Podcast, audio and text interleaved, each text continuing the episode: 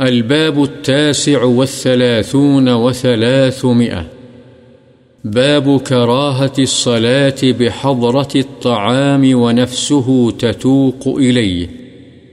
أو مع مدافعة الأخبثين. وهما البول والغائط. کھانے کی موجودگی میں جبکہ نفس اس کا مشتاق ہو یا پیشاب پاخانے کی شدید حاجت کے وقت نماز کی کراہت کا بیان۔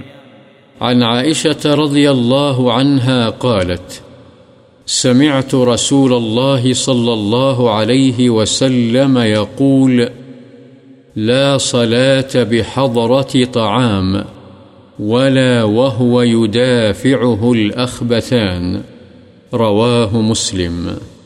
حضرت عائشہ رضی اللہ عنہ بیان فرماتی ہیں کہ میں نے رسول اللہ صلی اللہ علیہ وسلم کو فرماتے ہوئے سنا، کھانے کی موجودگی میں نماز نہیں اور نہ اس وقت جبکہ پیشاب پاخانے کی شدید حاجت ہو، مسلم۔